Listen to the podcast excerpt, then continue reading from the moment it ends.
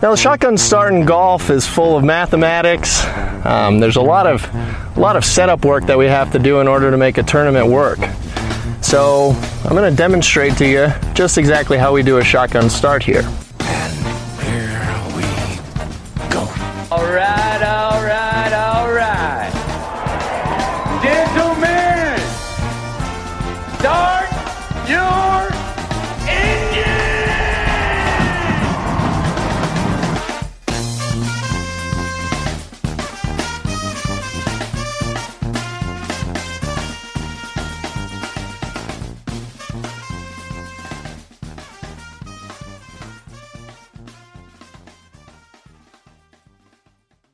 Greetings and welcome to a Friday edition of the Shotgun Start. It is July 10th. Andy, how are we doing? Brendan, I'm uh, I'm doing okay. I, this is uh, my third Brendan of the night. Major technical difficulties. Major technical difficulties tonight. This is a podcast, you know, we're talking right now. We don't know if your computer will be in the trash bin in 15 minutes from now. If, if this this is on the air and you're listening to it on your phone or your podcast app, whatever, then it's, you know, a blessing. It might be against the odds as we speak this mo- at this point. I think it's it's getting close to time for a new computer for me. Just restart. It just shuts down every couple minutes now. Just out of the Well, blue. Well, it wasn't every couple minutes the first time because we had 25 minutes of a solid podcast recorded when it crashed. Second time this week. Damn it. Uh, we're gonna have to dip into the dip into the slush fund to get some new equipment, maybe. It's not good. Not good. All right. Well, it's Good Friday. It's a Good Friday. it is. So, It's Friday. The time fl- weeks are flying by. yeah, they are. They are. Golf's back and it's moving along. Do you think? Do you think the PGA Tour is doing everything they can right now to like?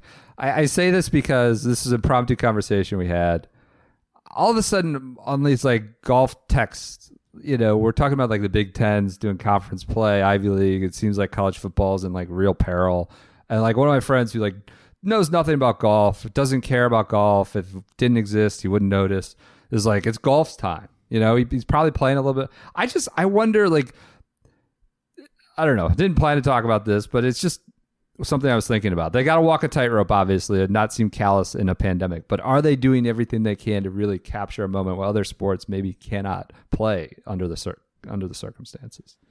I I don't think the PGA Tour, their current business model, really appeals to the masses.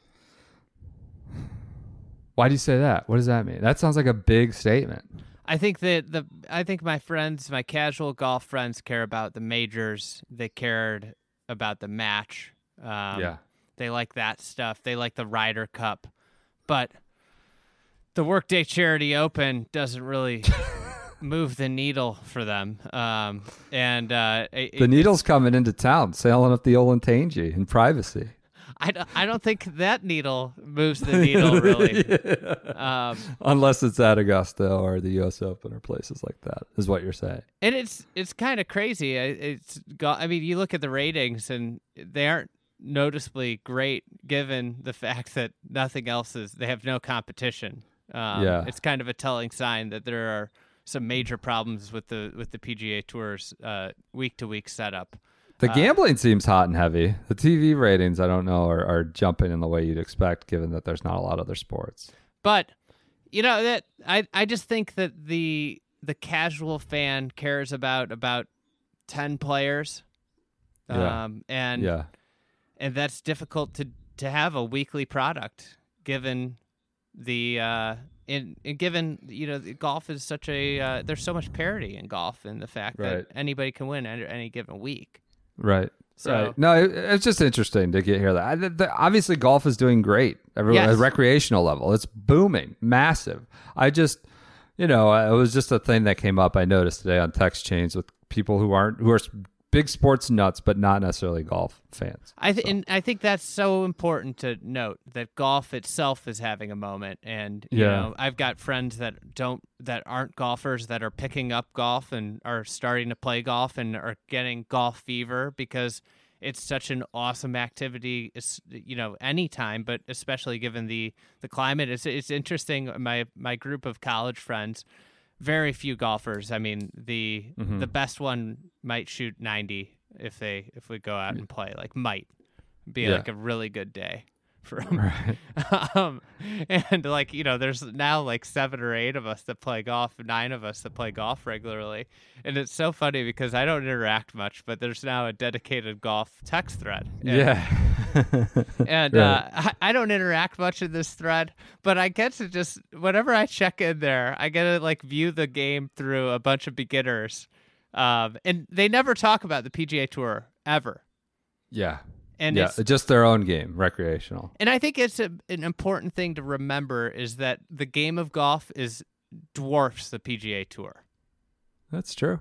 That's true. I, I again, I just from an entertainment product standpoint, I'm just wondering like what they could do while other sports may have trouble coming back in the fall, and then um, I, I don't know. It seems like a moment that the PGL could maybe uh, would have or could have pounced. I, I don't know. I, I just don't know. As an entertainment product, how do you get beyond the glut a- and really capture a segment of the sports fan imagination that that might not have time for you in other normal circumstances? I, so. It's such a hard sport to watch if you don't know what's going on. Yeah. Yeah, I guess. I guess. I don't know what that means. What like does that if mean you totally? Okay it, it- there's no central focus right?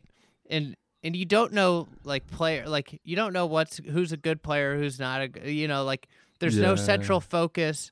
It's i guess it's relatively simple but Yeah. it, it jumps back and forth. Players are on different holes. They're they're different under par. You don't know what that means but versus a you know a team sport where the object is to get it in the in the basket or the net Yeah, and it's yeah. there's one field of play right Yeah, I suppose.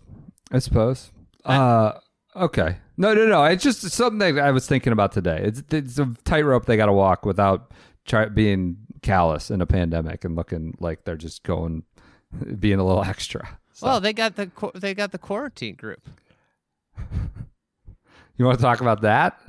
Let's do it. talk- we could talk Well, let me it. first. I got a shout out, non-birthday shout out, real quick. Sandy Smith DM.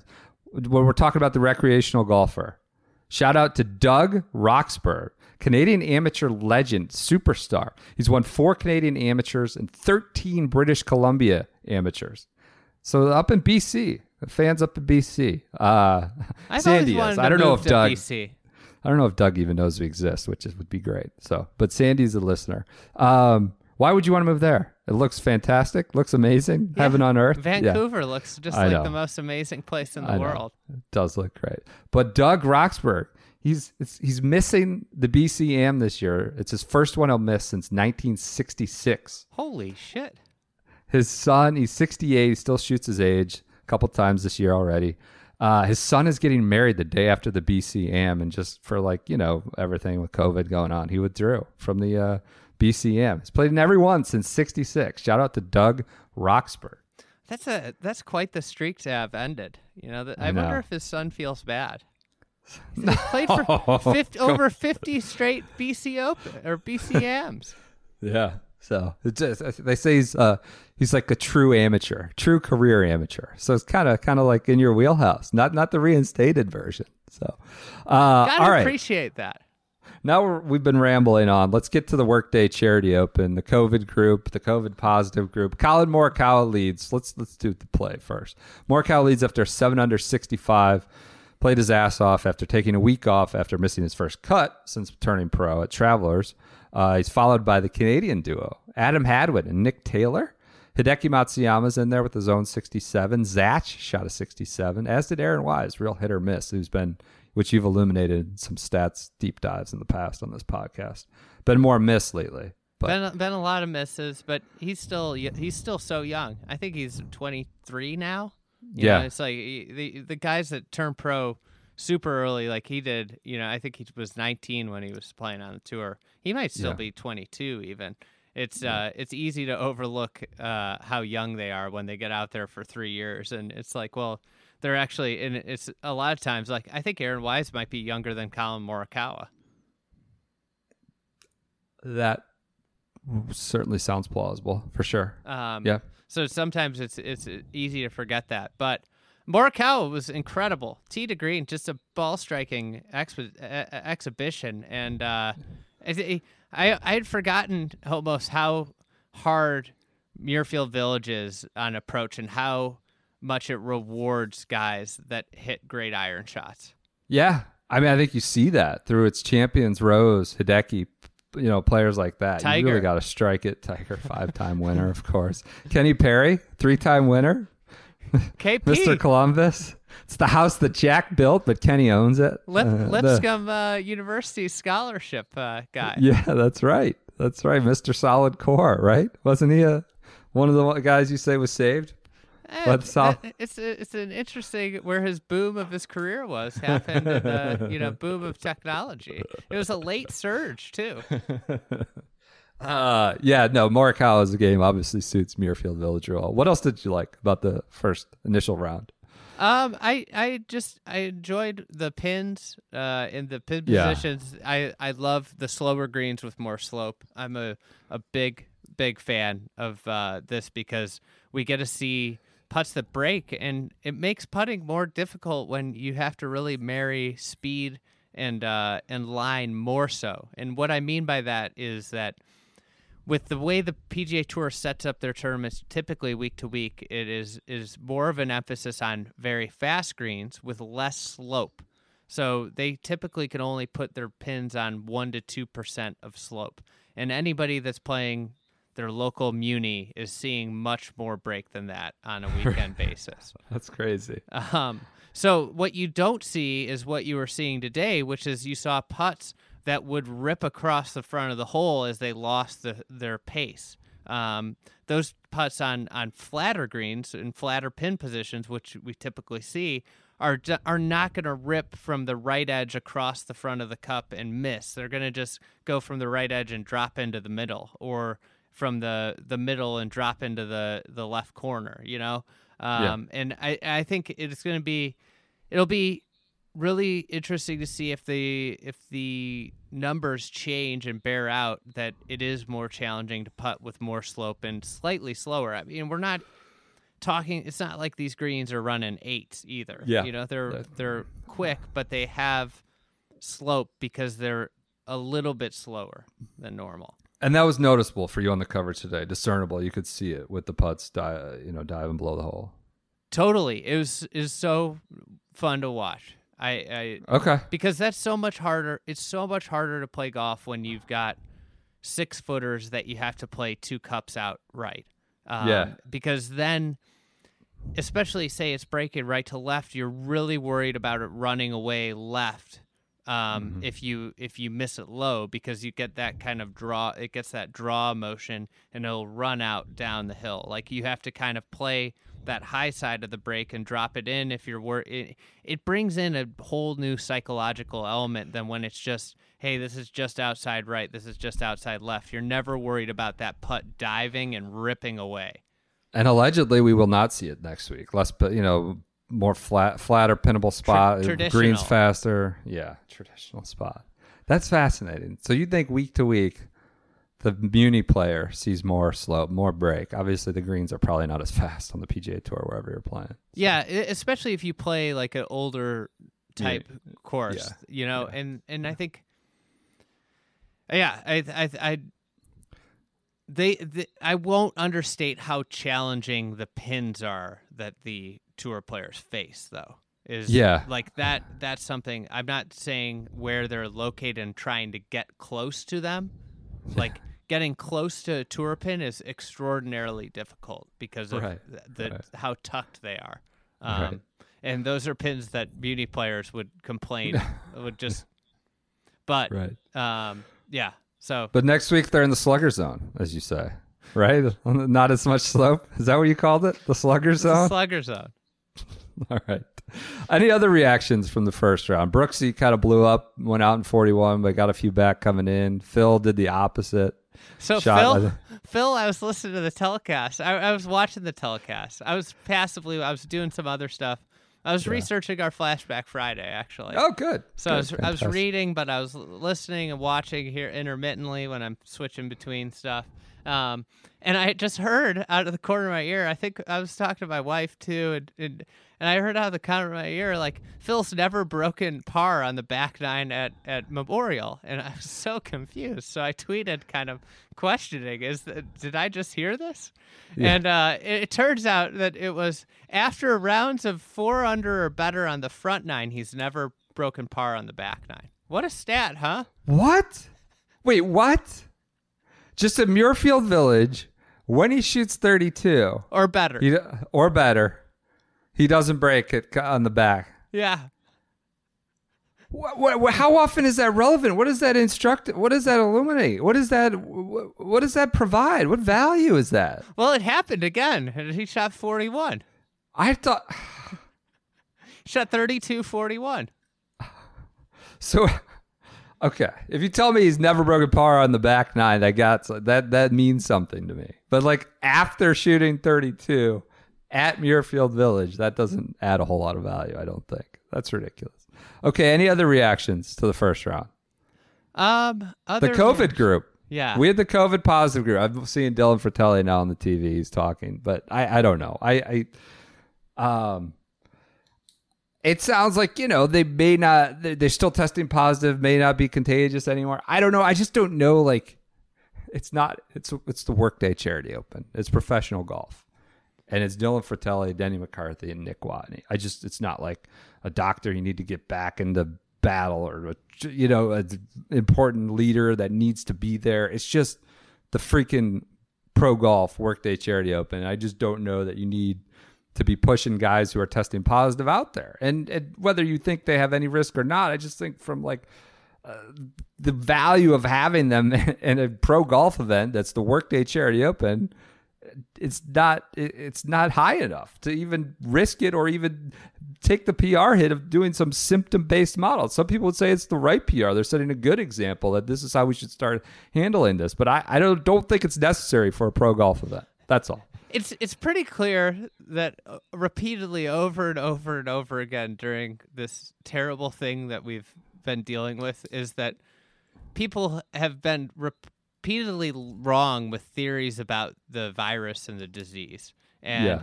it's been, oh, this is the case. And then it comes out a week later, oh, no, this isn't the case. You know? So for me. To be clear, though, I wouldn't want to be playing with a guy. I wouldn't want a guy who's positive for the flu and didn't have symptoms. I wouldn't want that guy in the field. Like I, I don't want to get the flu from the guy. What? It's a Well- pro. It's a workday open. I don't need.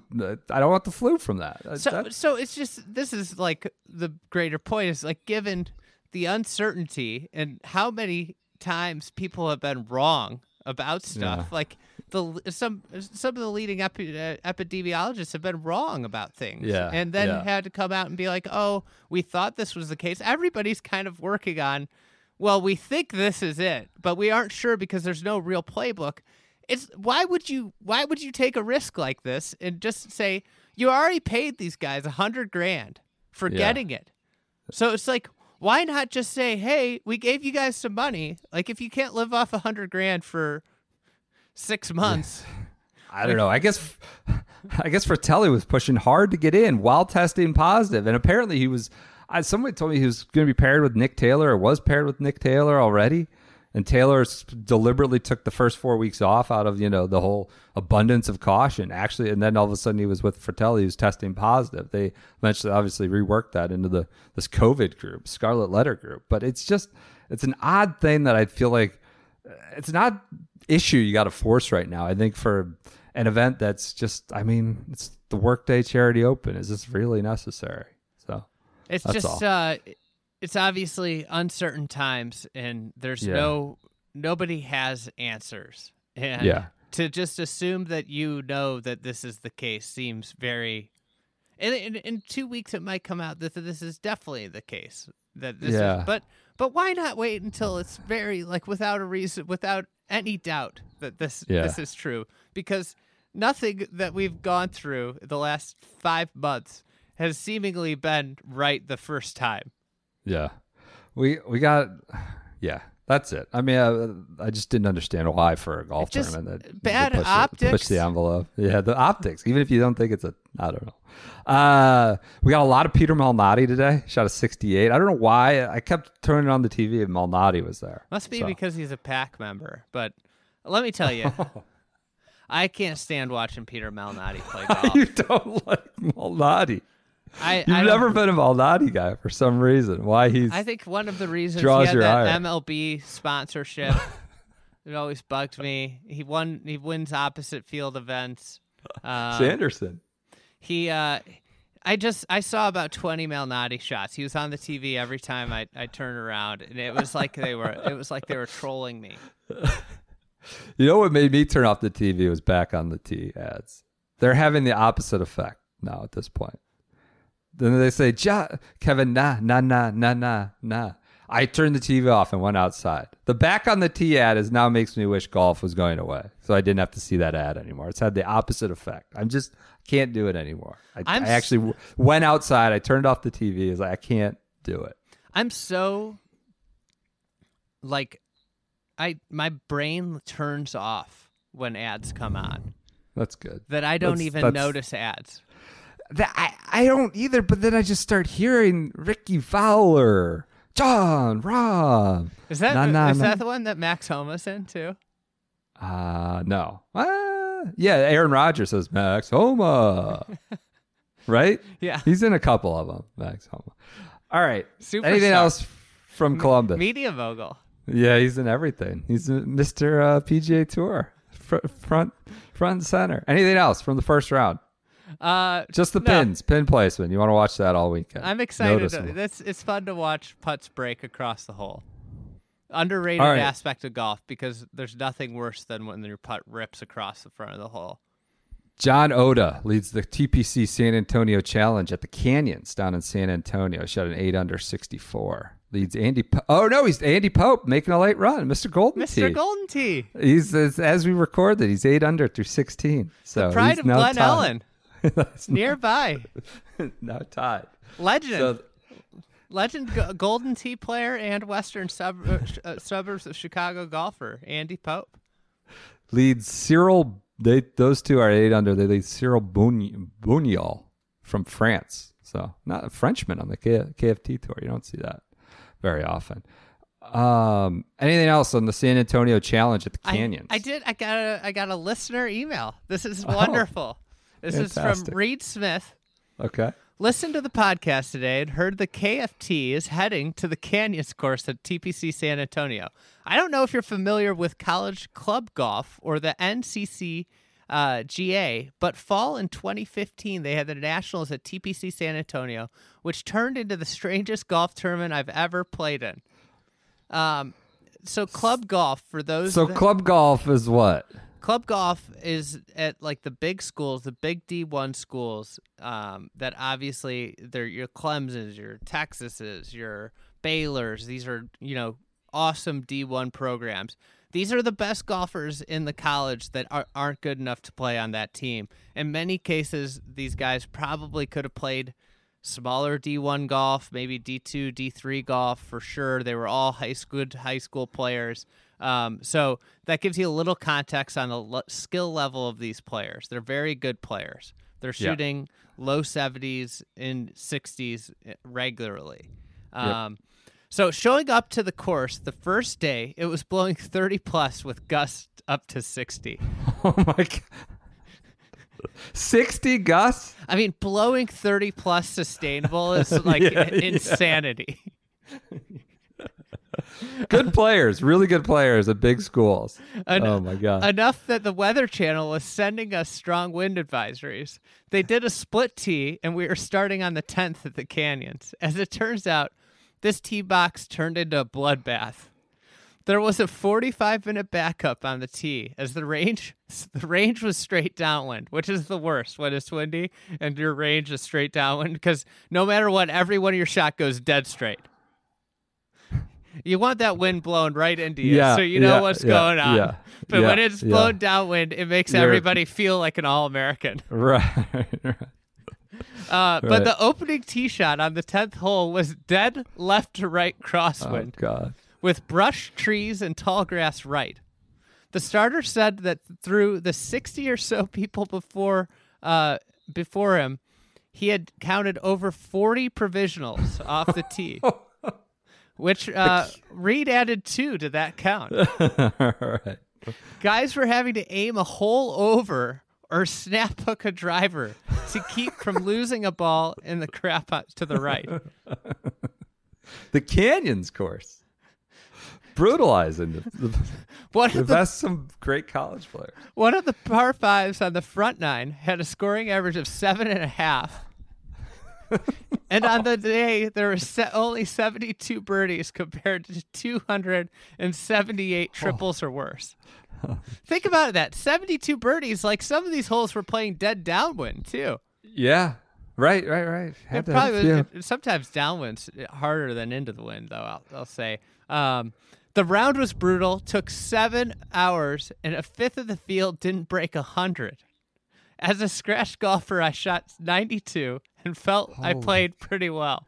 Holy cow. I can't imagine they'll have any wins like that this week, but that's just a tale of what could happen at that course. So he A hundred.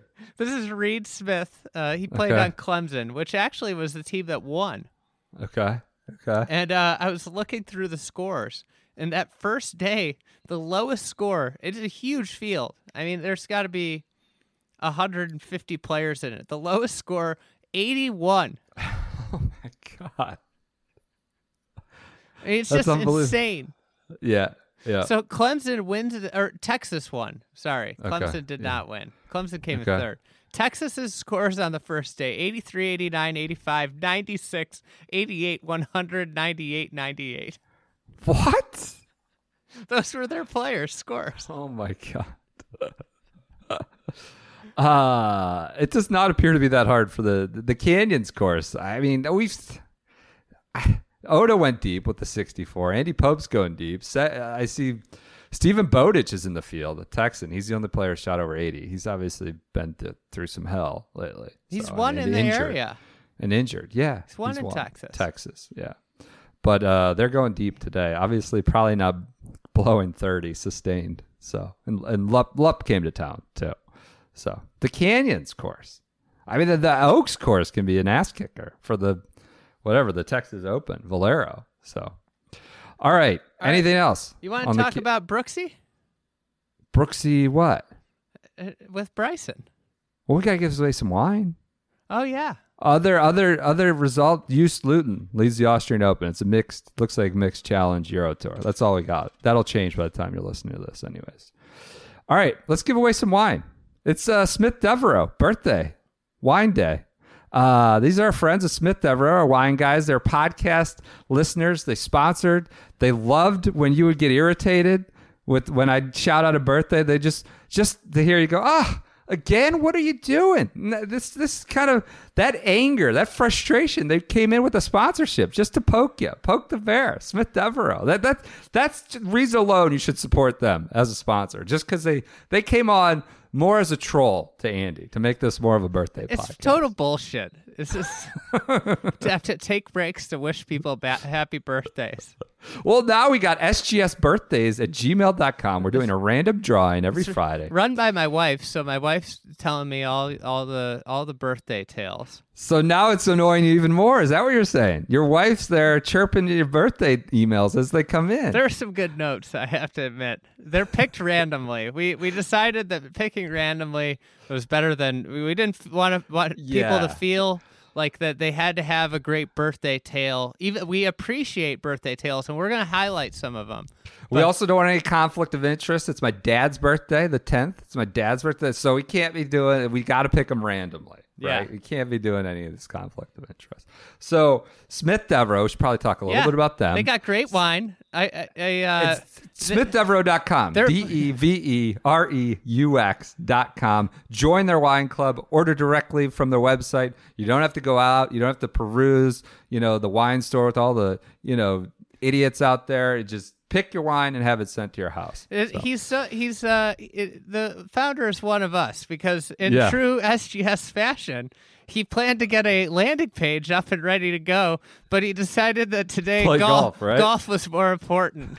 so the landing page is not he's not going to be monitoring our uh, our com- hashtag conversions. um, maybe next week they'll be ready right. to go, but who knows? It could be like the Troy Merritt profile. okay. So Uh, again, gotta- another reason they- to support them. Yeah, uh, one one note: the California Red Blend. He says is Yes. a is a perfect whack a hack companion. Look at that synergy.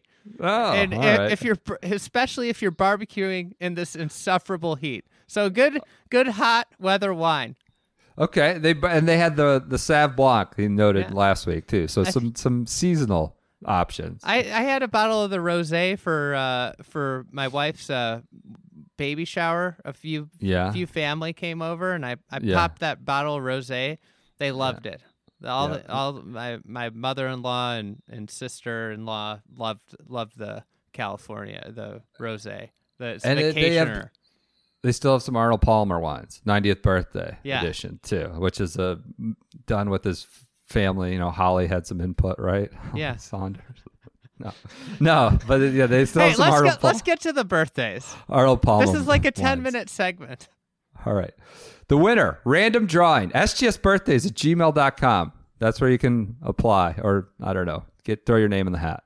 The winner is Tim Gentry of Edwardsville, Illinois. Celebrated his 41st birthday on Monday, July 6th, by taking his dog to the vet for what he assumed would probably be another UTI. Doesn't like sound like a pleasant birthday activity. So he will be getting a bottle of wine. Smith Devereaux will be in touch with you. We'll make sure you had your birthday. He says it's his 41st, so I assume he's of age, but that will be confirmed before we just start sending him bottles of wine. Honorable mentions. Again, this was a random drawing. We didn't pick, you know, the best story or a name we know. Honorable mentions. Dr. Sean Sullivan, per uh, Mrs. Fried Egg. He was nominated by his friend Sam Higgins. Sully is the chief of medicine at the East Orange VA Hospital and has been on the front lines during the COVID 19 pandemic. So he deserves all our praise and approval. Happy birthday, Dr. Sean Sullivan. He's a mediocre golfer and uh, awesome dad to three young kids. Jack Ferguson, another honorable mention, was hoping to win a bottle of birthday wine to appease his wife, who was wonder- wondering why he has a new pair of Rio Mars shoes, a golf practice facility from Rukket, and a subscription to Bixby. we were just getting all the ads in on that one. And then it is Gerald Gorman's birthday junior today, 710, birthday junior. So those those are your birthday segments. The winner again, Tim Gentry of Edwardsville, Illinois. Is that near Chicago? No, that's way down. That's St. Louis territory. He's probably a Cardinals fan. Okay. Probably loves Bud Light. So that's how you know it's not a uh, that's a blind draw. It's not the conflict. You, you're giving it away to a potential Cardinals fan. Okay, let's move on. Bryson Brooksy, you there? Yeah, I am. Please don't tell me we lost it again. I thought. Holy I thought, shit, I you thought, froze. I, I, just really thought we lost. about losing it. Um, so uh, Brooksy and Bryson. Just go d- d- down to the Apple store and spend a spend a quick thousand bucks. All right. Uh, Bryson, or Brooks, I should say, is tweeting out steroids GIF. Cryptic, but not so cryptic. Uh, it seems to be aimed at Bryson uh, and the potential, you know, he, he got mad at a cameraman. The, the gif is about getting mad at a cameraman. I don't think it's too hard to connect the dots, but, you know, you know, Brooksy made sure to make sure it wasn't explicit, I guess, or, or connect them for us. Um, it's fascinating. It's interesting. I, I think it's it's what the PGA Tour, if they weren't too worried about, you know, always talking about charity Gentlemen. or gentlemen or signing golf balls for Geronimo and things like that, you know, you'd pounce on this and make it the feature of your entertainment product. A rivalry, two top 10 players, bad blood. I- I am fairly, can say with a fair amount of confidence that Brooks does not like Bryson. This is it, like from what I'm hearing behind the scenes as well. Like not just the overt stuff, but like he, he I don't think he likes Bryson very much. I don't think. Um, I think there's a growing contingent that doesn't like Bryson. Well, that's true too. What do you make of this? Uh this was it was interesting. I from coming from somebody who clearly got big over a long course of time.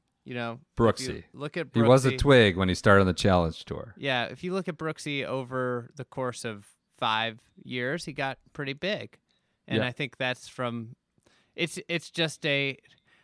Bryson put on a lot of weight in a short amount of time, and I I'm not insinuating anything, but you know the red flags immediately go up. Yeah, I I think Bryson's put in the work too. I, I but I think it's. I, I saw some articles like you can't just question it into thin air. Like you can't be like, oh, I'm asking the questions. Did he do the juice? Like I think that's not fair. I think you can ask him, hey, you, you go to him if you're there and on the ground. I think it's a fair question to ask him, hey, like you got big, explain how you did it and explain the suspicion that somebody maybe thinks you did it in an untoward or illicit way. Uh, you know, how to explain that away to us. I think it's an okay question to ask him. And again, we talk about the PGA Tour which should be pushing this, should be pushing this rivalry. But they don't exactly earn the benefit of the doubt when it comes to Testing. an equitable, clean, level playing field. They just don't. They can't test their equipment. It doesn't seem they don't. They seem indifferent to testing their equipment. They seem indifferent to. I mean, they don't tell us who's failed tests. We don't know if certain players have failed tests for. Uh, I don't know drugs of recreation sometimes, right? So it, Definitely don't know anything about PEDs. Yeah, definitely. So I don't think the PGA Tour has earned the benefit of the like. They also put themselves sort of in this position for increased scrutiny on a player that all of a sudden gets big because we don't know that he's been put through any kind of rigorous oversight. From what I understand, there haven't been, hasn't been drug testing since the tour came back. Okay. Hasn't been CT testing. There hasn't been drug testing. Um, so Gambling is you know hot and heavy. Gambling's never been more popular, and and uh, gambling's never been more embraced by the PGA Tour. They love their gambling partners. the equipment we don't know. The players, you know, this isn't to say Bryson is, but like the tour has put him in a tough spot by not being able to kind of have a real clean and handle on the testing And, and of again, equipment or player. we are not saying in any ways that we believe that Bryson took PEDs. no, I Uh, actually don't. I don't. I think, he worked hard. I think it's documented. He's in, you know, has an intra- IV of protein shakes going, more or less. But uh, I love that Brooks is tweaking him, poking the bear. Push this. I think he knows that that he's got a little bit of a mental advantage over Bryson. I think what part of That's this could true. be this is that he he's really just just poking Bryson because he knows it, it, it's gonna get a rise out of him and maybe have Bryson playing a little bit more emotionally. Um, Yeah. you know, the next Yeah. time they're together. Yeah, I mean the tour should embrace it though. Put them together, place them together, hype it up. You have a rivalry amongst two great two players that are at the top of the game right now, and and if you want to be an entertainment product, you you grab it and you. They won't. I mean. I they won't. Paige Paige Mackenzie was saying he should be fined today. Uh, Brooks should. he be. didn't say anything. He did dance around it. I guess. I I don't know. He he literally just posted a picture.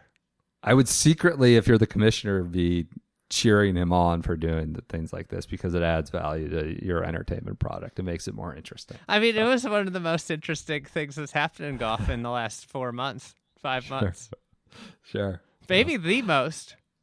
Outside of Bryson's uh, Instagram video, Other news. Anything else you want to say on that? Any other points you want to get off? no, no. Okay. Other news. The Ryder Cup officially is moving to 2021 with the President's Cup moving back a year and everything there over. you Your know, your dreams are crushed. You're you're back to back. Ba- oh, they should have done it back to back. Sabo could play in both. He could play a South African in the Pre- uh, Prez Cup. Oh, how about him not Euro. getting his his map Flag, next to his name, his flag next to his name? We are going to address Fan Vote Friday next week. I think we're giving them one more week. I'm going to ask for comment if we don't get Fan Vote Friday, and then we're going to all hell's going to break loose. Coming- They've Coming for that PGA Tour comps account that th- insinuated Democracy? that you didn't like charity. Uh, they've eradicated democracy under the cover of the pandemic, and now they don't even have a Slovakian flag. I assume they're just hemorrhaging subscribers because of it. Uh, that's a joke. That's just a joke. It's just a joke. But the Ryder Cup's moving back. I wish they would do President's Cup, Ryder Cup back to back weeks, but they're not. I had somebody in the media business pose a hypothetical to me today. I guess Trevor Immelman was yesterday, who's you know the international captain next time, Quail Hollow was saying said something yesterday about like, oh, this we're happy to move back. This is you know, golf's all one big happy family. This is how we operate. We're happy to adjust it. If this were the other way around, and the Pres Cup was this fall, and the Ryder Cup had their stake in the ground next fall, you think that's happening? No. no, no. Absolutely the Press not. Cup's either canceled, they play without fans, or they crowbar it in somewhere else. But the Ryder Cup is like one of the. It's the biggest hammer that the PGA of America and the European Tour have. Like it- they, can actually wield it. And it gets, you know, they bump the press cup. So I do not believe Immelman's comments that this is all just one big Hantley family. It's, here's it's act- here's the flip side of that though. He knows the longer it gets delayed, the more likely they are to not lose. why? Because it's not played. What do you mean? Yeah. They should have done it back to back. I don't get it. I'm sure the players would be. I'm sure Trevor know- Immelman's a nice guy. But imagine going playing from er, playing for Ernie Els to playing for Trevor Immelman, Oh God, like the drop off in inspiration. You're an Ernie Els. All right. Okay. Come on. I I'm not saying this is not a disparaging comment towards Trevor Immelman. You're just it talking about seems like it. You're It sure talking about going like- from playing for, for one of the greatest international players of all time to a guy whose career was good. He won a Masters, but Ernie he didn't win a Master. well, Trevor Immel, uh, Ernie also didn't compete in, in many uh, Corn Ferry finals either. Web.com Tour finals. events. Oh, Uh, any reaction to the Ryder Cup moving off? It sounds like Euro Tour suspended points. Uh, the U.S. side is going to keep points open and then probably figure out. It sounds like a new, a new qualifications announced before the Tour Championship. So the current qualifications went through BMW. So helps. I saw Ryan Lavner had an article. It helps like a Morikawa because there's only he had a short window here to you know play his way on and probably helps Jordan Spieth players like that. But Euro Euros are frozen. Could hurt Jordan Spieth. Hurt Westy.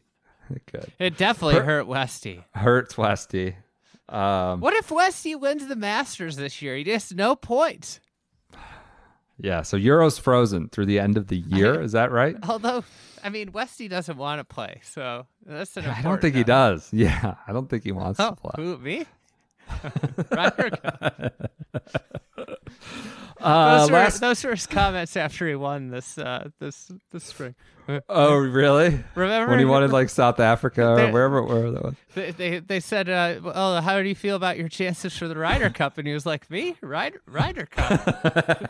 I I don't. I think he's inside the points zone. Yeah, he is. He is. So, um, Okay. I mean, no big. ranked- we he's expected this. This is 33 a in the long. world. Right. Any other thoughts on the Ryder Cup moving off? Uh uh This was sort of a long, you know, march the inevitable. But I just enjoyed the Immelman versus were the other way around. The, yeah, Ryder Cup's not moving next year.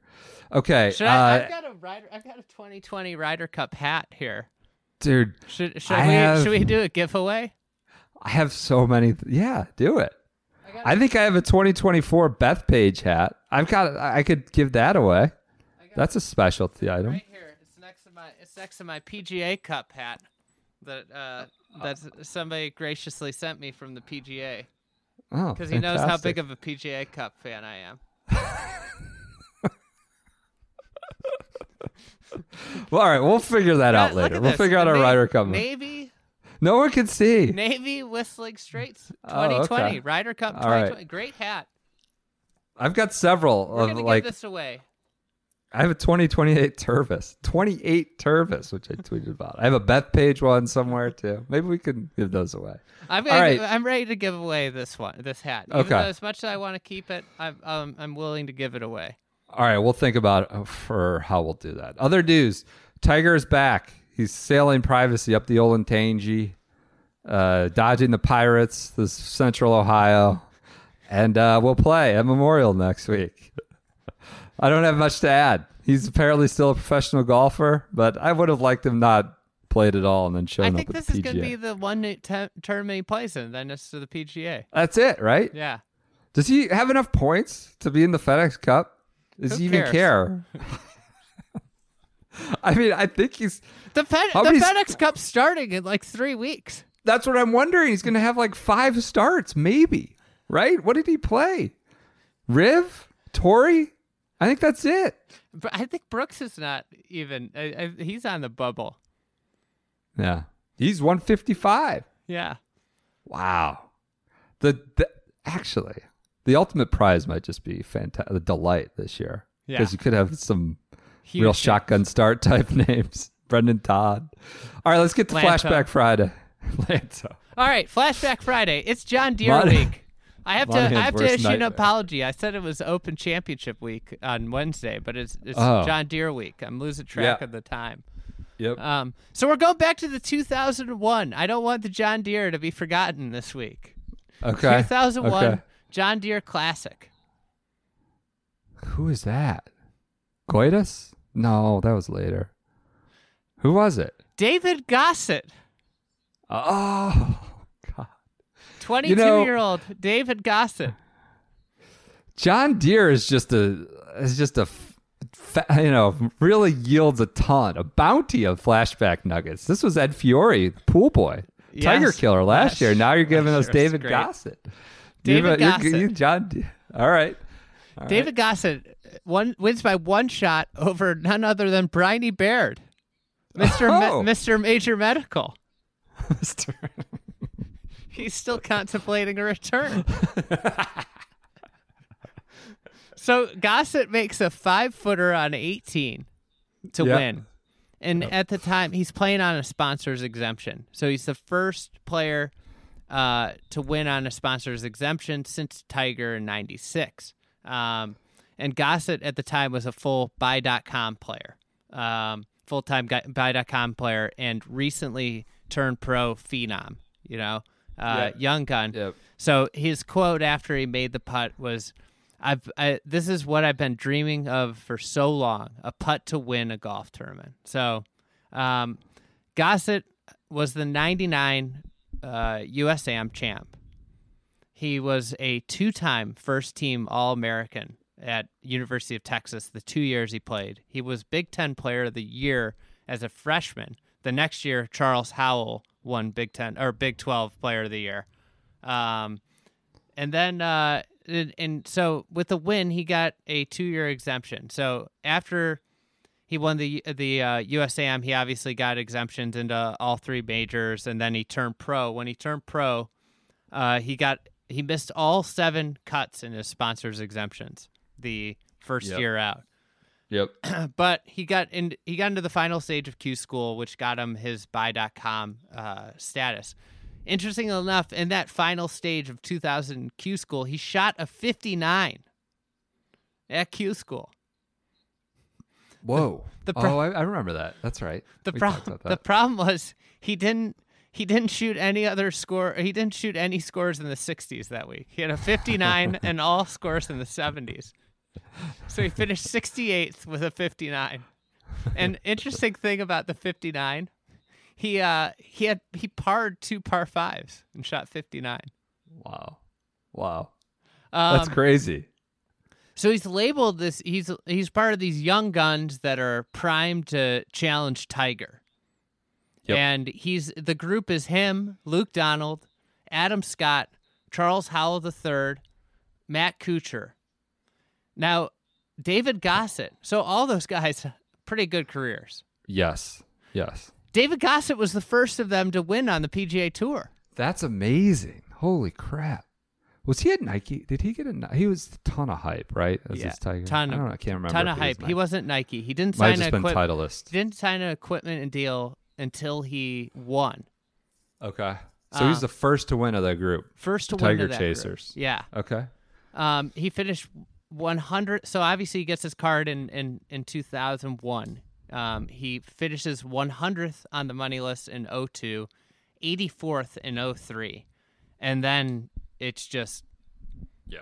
gone. Bye. See ya. Um, so during the 2004 season, Gossett missed the cut in 23 of his 25 starts. And he finished the year missing 19 cuts in a row. He only broke 70 once in 57 rounds, and his scoring average was 75. he was the worst on tour by nearly a shot and a half. Um, and he earned twenty one thousand dollars. Finished two hundred and forty fifth on the money list. So a lot of things are reasons behind what happened. Um, apparently, he had, he had a very close knit family, and his uh, sister left Vanderbilt. She was a star golfer at Vanderbilt. Left Vanderbilt, and there was a lot of rumored family problems, which caused some you know obvious distractions off the golf course. And Yeah. he also started to play swing coach roulette. Oh, really? Yeah, That's so he, he had always been seen two instructors, Jonathan Yarwood and Rob Akins. Okay. Um, but Okay. that year he he decided he wanted to go visit uh, Mr. Lead Poison, David Lead po- better. so um, this is from a Shipnuck article about you know where has David Gossett gone, um, and this Yep. is from SGS uh, guest. Andy Martinez, legendary caddy, Oh, Andy okay. Martinez, who was actually on the bag for Gossett when he won the USAM and would caddy for Gossett every once in a while on tour. There were times when there would be uh, trouble on one side of the fairway, and he would hit it so far in the other direction that it would be out of play. He'd say, "You know, I just have to trust it." And then on the, the next hole, he hit it right into the trouble. You could tell he didn't know where the ball was going sometimes. Um, so despite going through all this, Gossett like was like a, a stand up dude. So Yeah. he makes twenty one thousand dollars on the year, and he donated twenty eight thousand to St. Jude's Children's Research Hospital in Memphis that year. Holy cow. Later this year, he wrote what Texas uh, coach John Fields called a substantial check to the Longhorns program. Um, and as reporters chronicled Gossett's struggles down the stretch of the season, he often reminded them that kids his age were dying in Iraq while he was playing the game for a living. So, all through this, like incredible perspective and like clearly like a genuinely nice guy. So Good. he's he's now he's now he's also in uh, Tales from Q School, the Feinstein book. He's prominently Yep. featured in that. Yep. Yep. So this is a little bit uh, on uh, what he told Feinstein for that book. I'd always wondered if expectations could be a burden. Looking back now, I'd have to say yes, they can be. You hear a lot of stories about guys changing things to try and get better and ending up worse. I'm one of those stories. I don't want I don't want anyone to think I blame David, and that's Leadbetter, in any way for my last couple of years. He's a good man and a great teacher, and I and I have absolutely no issues with him. It just wasn't right for me, and I learned that the hard way. No sour grapes, though. Whatever went wrong, that's on me, not on David. Hmm. So, Sounds like a really good dude. yeah. Really good human being. So 2005 on, uh, in over the next five years, he played in in 16 tour events. Uh, he missed the cut in 14 of them. Um. I, I did not know he won the John Deere. Completely oh yeah, blanked on that. Did you see what he did in the finals of the USAM? yeah. He won nine and eight. It was the Did biggest. you say that already? I did. Yeah, I forgot to mention okay. that he was like the biggest, biggest margin of victory in 60 some years. Yeah, nine and eight at Pebble, Uh, 1999. So Uh, so he he bounced around the web and mini tours for years, and uh, Yep. he resurfaced in 2014. He qualified for the U.S. Open at uh, Pinehurst. So he, he went to he was an alternate after locals because he lost a four hole playoff to Beau Hossler, which who Beau at the time was I think was in, either in high school or just got into college. So he's an Yep. alternate. He got a call and sent to the Memphis site, which traditionally is one of the hardest ones because it's filled with tour players, and he shoots 66 69 to get in. Um, so he plays in the his first like think about it. He played in 2000. He played in the U.S. Open as an amateur. In 2014, he plays his first U.S. Open as a pro. Huh. Wow. Nuts. That's insane. So That's insane. During that week, he, there's tons of articles. Here's here's some quotes. Uh, I got sidetracked trying to improve with the proverbial p- paralysis by analysis. As Okay. soon as I lost mechanics, I lost confidence in what I was doing and changed up my formula, and it wasn't a good decision for me professionally. It never got to a point where I chose not to play or I was going to quit, never took any job interviews or anything. Certainly, there were times of disappointment and question marks. Gosh, I mean, maybe I should pursue something else, but I never really uh, went there long. Man, yeah, I remember that sectional. Right? Mm-hmm. Came out 14. So in Gossett, um, That's the beauty of that. Obviously, that whole system, right? We're not getting it this year, but you know, whatever. We, we don't need to go into that. But and got so Gossett, uh, you know, if people asked him how he how he had sustained living because he had kids and a wife, Right. and he was like, right, he made a ton of money. He had, he signed a big endorsement deal, and he was really smart with his money interesting.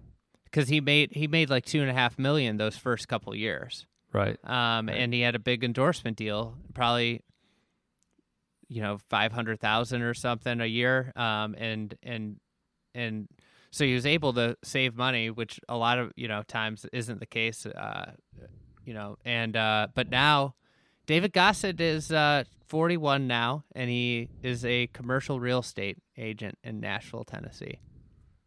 He hung him up. Kind of Done. sad. I, I was wondering like if he sectional, like did he try to, you know, or that was just kind of one off thing? Well, he's still about- playing. He was still grinding. Right. Yeah. I don't know if he's yeah. getting his amateur status back or what, but it's That uh was only six years ago. It wasn't that long, you know. Mm-hmm. So, okay, David Gossett. I forgot he won. I don't know why I forgot the deer. I, I always thought of the amateur success and then like the failed, you know, the star kind of burning out. But that's it. I, I I you know you always heard the story, but like the quotes, the the perspective, just seems like such a good dude. Right. Great dude. So All that's right. it. Flashback. I gotta Friday. go. Getting thrown out of this room. It's our third, fourth attempt at recording. This one I think got done. We're in safely, right? We are. I'm gonna I'm gonna Okay. hit stop now. Okay. All right. Enjoy your Fridays. Talk to you next week.